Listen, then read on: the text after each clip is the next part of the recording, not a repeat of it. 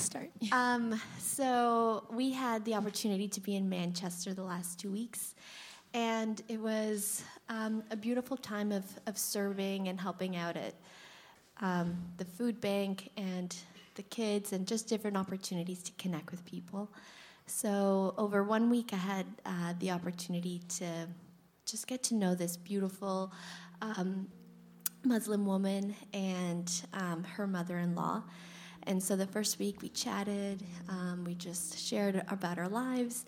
And then the week after that, um, I really got to know her mother in law a little bit more. And she shared that she had been in a car accident in 2018. And since then, she hadn't been able to move her, her arm, and she'd had so much pain in her back every day.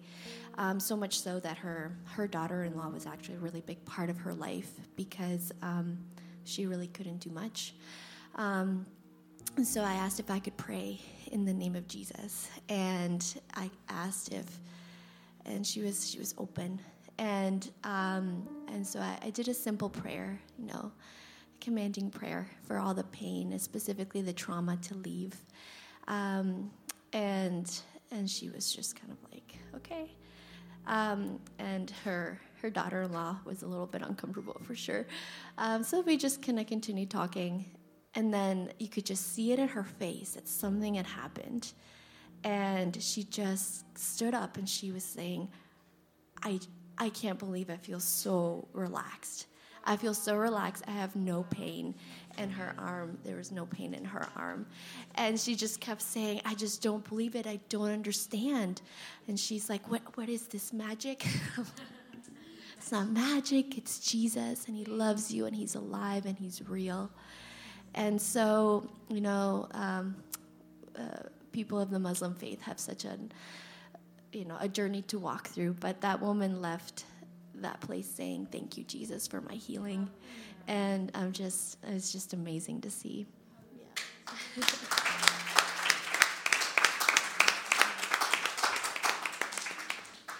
Uh, for me, it's more a personal testimony about worship. Uh, because for the longest time I wasn't able to sing in front of people because I was so ashamed and so insecure. And I thought it was, I knew it was about Jesus and about God, but still it felt like the pressure was on me. And for the longest time, I just couldn't sing. I made inner vows. I said, I will never sing again. I will never uh, sing in front of people.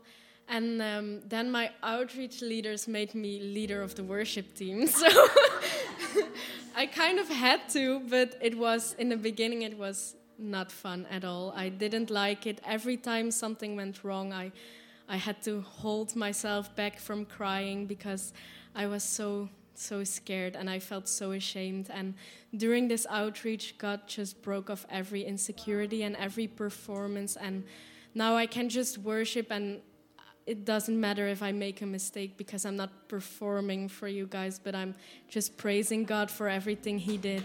So.